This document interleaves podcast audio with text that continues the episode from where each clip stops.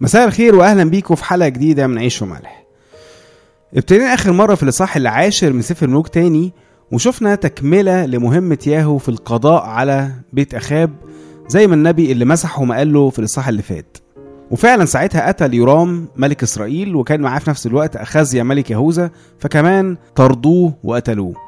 وفي آخر الإصحاح اللي فات شفنا لقاء ياهو مع إيزابيل الشريرة وقتلها برضه وكانت يعني متبشعة جدا. زي ما كان إيليا اتنبأ عنها زمان إنه هيحصل بالظبط.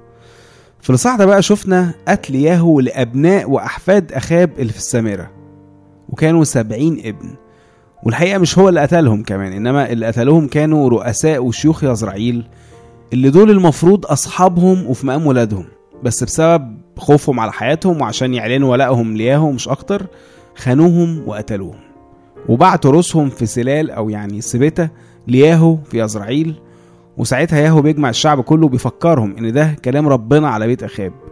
وإن اللي قتل الناس دي كلها هو شرورهم وبعدهم عن ربنا. مكملين مع ياهو ونشوف هيعمل إيه جديد.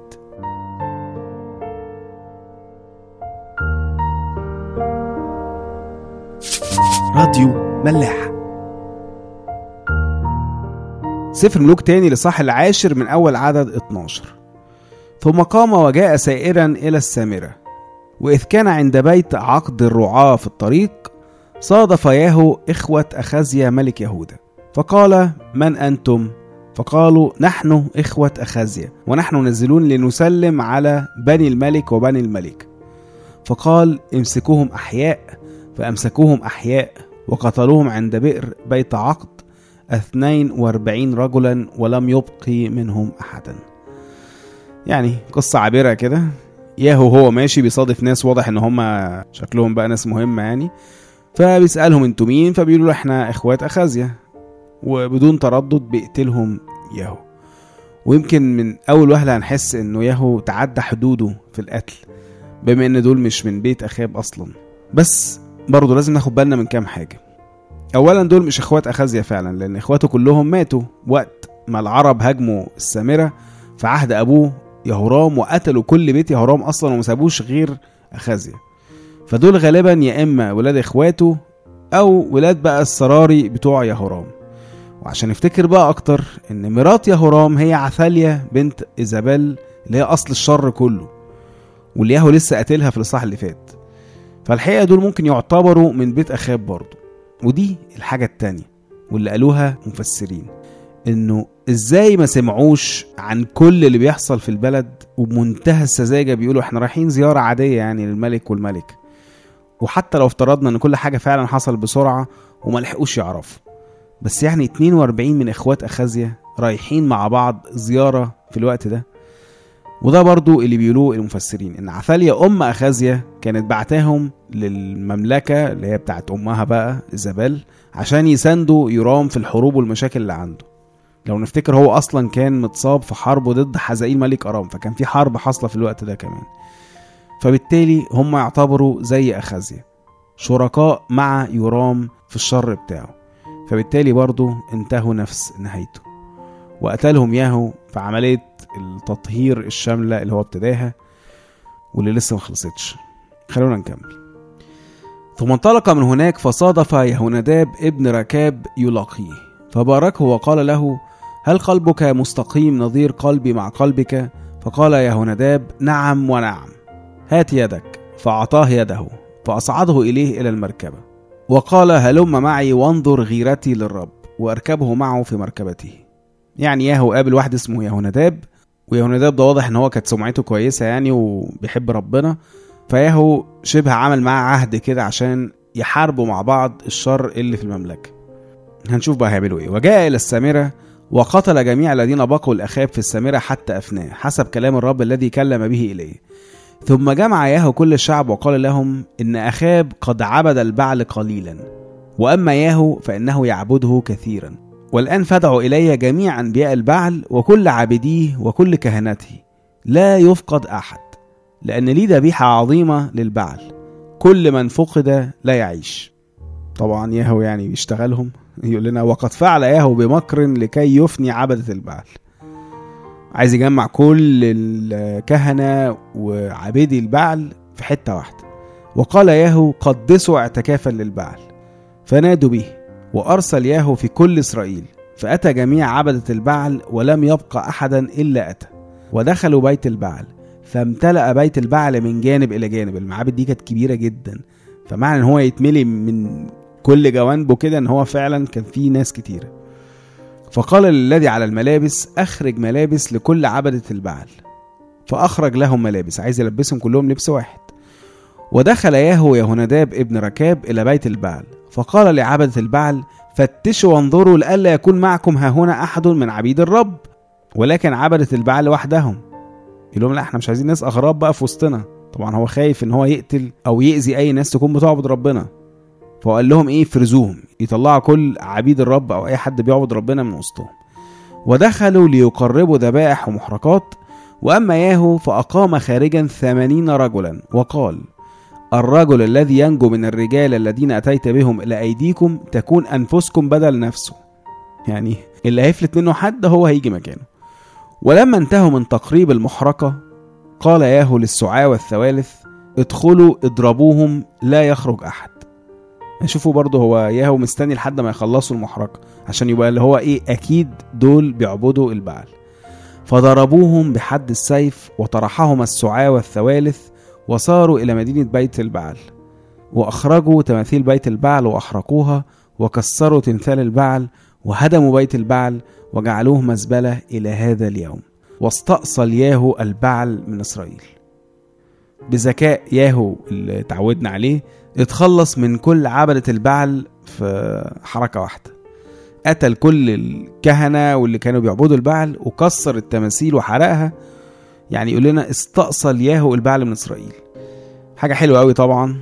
كده هو قضى على بيت أخاب وتخلص من عبادة البعل. عمل المهمة بتاعته. بس فاضل حاجة أهم من كل ده. لو نفتكر بقى العبادة الموازية اللي كان عملها يا روعام ابن نباط مؤسس المملكة.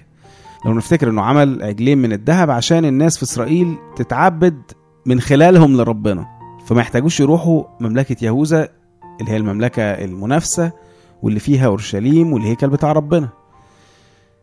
هيعمل إيه بقى ياهو في الموضوع ده؟ هل هيكمل في غيرته على ربنا؟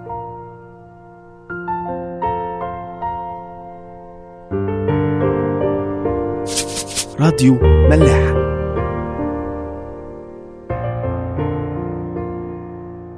ولكن خطايا ربعام ابن نباط الذي جعل إسرائيل يخطئ لم يحد ياهو عنها أي عجول الذهب التي في بيت إيل والتي في دان. وقال الرب لياهو من أجل أنك قد أحسنت بعمل ما هو مستقيم في عيني وحسب كل ما بقلبي فعلت ببيت أخاب فأبناؤك إلى الجيل الرابع يجلسون على كرسي إسرائيل. ناخد بالنا ربنا قال له حسب كل ما بقلبي فعلت ببيت أخاب يعني مش عامة بس اللي أنا كنت عايز أعمله في بيت أخاب أنت عملته. فكتر خيرك أنت هتبقى ملك أهو وولادك لحد الجيل الرابع هيبقوا ملوك على كرسي إسرائيل. ولكن ياهو لم يتحفظ للسلوك في شريعة الرب إله إسرائيل من كل قلبه لم يحد عن خطايا ربعام الذي جعل إسرائيل يخطئ. في تلك الأيام ابتدأ الرب يقص إسرائيل. طبيعي زي ما شفنا كتير قوي إن أول ما الواحد يبعد شوية عن ربنا الحماية تتشال حبة حبة ويبتدي ربنا إيه يسمح بالتأديب والعقاب عشان الناس تفوق. فضربهم حزائيل في جميع تخوم إسرائيل. حزائيل ده لو نفتكر اللي كان أليشع مسحه ملك على أرام وعارف إن هو ربنا هيستخدمه إنه يأدب إسرائيل. ونشوف بقى ضربهم في كل حتة. يقول لنا من الأردن لجهة مشرق الشمس جميع أراض جلعاد الجديين والرأوبنيين والمنسيين من عروعيرة التي على وادي أرنون وجلعاد وباشان يعني مش مهم قوي الأسماء بس المهم إن هو في مناطق كتيرة جدا جدا في إسرائيل. وبقية أمور ياهو وكل ما عمل وكل جبروته أما هي مكتوبة في سفر أخبار الأيام لملوك إسرائيل واضطجع ياهو مع آبائه فدفنوه في السامرة وملك ياهو أحاز ابنه عوضا عنه. وكانت الأيام التي ملك فيها ياهو على إسرائيل في السامرة 28 سنة. وبيخلص الإصحاح على كده. وزي ما قلنا إننا هنتكلم مرة واحدة عن مهمة ياهو بس بعد ما تخلص. ودي خلصت. بنشوف هنا إن هو أدى مهمته بنجاح قضى على بيت أخاب وشال عبادة البعل من إسرائيل. بس في عدد 31 زي ما شفنا بيقول لنا بوضوح إنه ما مشيش برضه بكلام ربنا. والحتة البسيطة دي اللي بتثبت إن ياهو وإن كان عمل اللي ربنا كان عايزه بس هو لو كان طالب ربنا فعلا كان كمل كده. إنما هو مشي ورا كلام ربنا لما كان في مصلحته. أول ما المصلحة خلصت خلاص للأسف نسي ربنا. والدليل على الكلام ده كمان هنلاقيه في هوشع واحد يقول لنا كده. فقال له الرب ادعوا اسمه يزرعيل لأنني بعد قليل أعاقب بيت ياهو على دم يزرعيل وأبيد مملكة بيت إسرائيل. إزاي هيعاقب بيت ياهو على اللي هو كان طالبه منه أصلا؟ لأنه ببساطة ربنا كان عارف الدافع بتاع ياهو وشفناه كلنا من باقي حياته ودي أهم حاجة نتعلمها من قصة ياهو إن مهما كانت الخدمة اللي بنعملها أو المهمة اللي بنفذها مهما كانت عظيمة والناس كلها هتتحكى عنها بس مش مسلم قلبي لربنا ماشي هيكافئني زي ما كافئ ياهو كده بس ده ملوش أي علاقة بخلاصي وحياتي الأبدية. دي حاجة ودي حاجة تانية خالص. ملناش دعوة بياهو بقى. بس خلينا نشوف المسيح بيقول لنا إيه في متى 6 أعداد 21 ل 23 ليس كل من يقول لي يا رب يا رب يدخل ملكوت السماوات بل الذي يفعل إرادة أبي الذي في السماوات كثيرون سيقولون لي في ذلك اليوم يا رب يا رب. أليس باسمك تنبأنا؟ وباسمك أخرجنا شياطين؟ وباسمك صنعنا قوات كثيرة؟ فحينئذ أصرح لهم إني لم أعرفكم قط. اذهبوا عني يا فاعلي الإثم. شوفوا لدرجة إيه الناس بتعمل معجزات عاملة إزاي. بس في الآخر ربنا مبقاش عارفه. أنتوا مين؟ غلطة ياهو إنه فهم الجهاد غلط أو فسره على مزاجه على مقاسه. في حين إن الجهاد الحقيقي هو مش ضد الخطية اللي في الناس إنما ضد الخطية اللي جواك. عبرانيين 12 4 يقول لنا كده لم تقاوموا بعد حتى الدم مجاهدين ضد الخطية اللي جوانا. افتكر كويس إن أي خدمة ولا مهمة بتعملها لربنا هي وسيلة من وسائل كتير تانية عشان تفضل ماسك في ربنا. بس اوعى في وسط كل ده تنسى الهدف الحقيقي من اللي بتعمله نفسك. وكورنثوس الأولى تسعة أعداد 24 ل 27 يقول لنا كده. ألستم تعلمون أن الذين يرقدون في الميدان جميعهم يرقدون ولكن واحدا يأخذ الجعالة. هكذا ارقدوا لكي تنالوا. وكل من يجاهد يضبط نفسه في كل شيء. أما أولئك فلكي يأخذوا إكليلا يفنى. وأما نحن فإكليلا لا يفنى. إذا أنا أركض هكذا كأنه ليس عن غير يقين. هكذا أضارب كأني لا أضرب الهواء.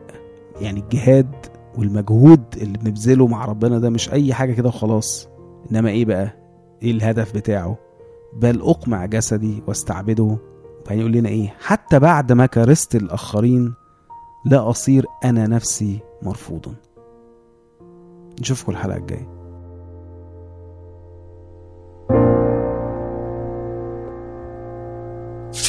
راديو ملاح.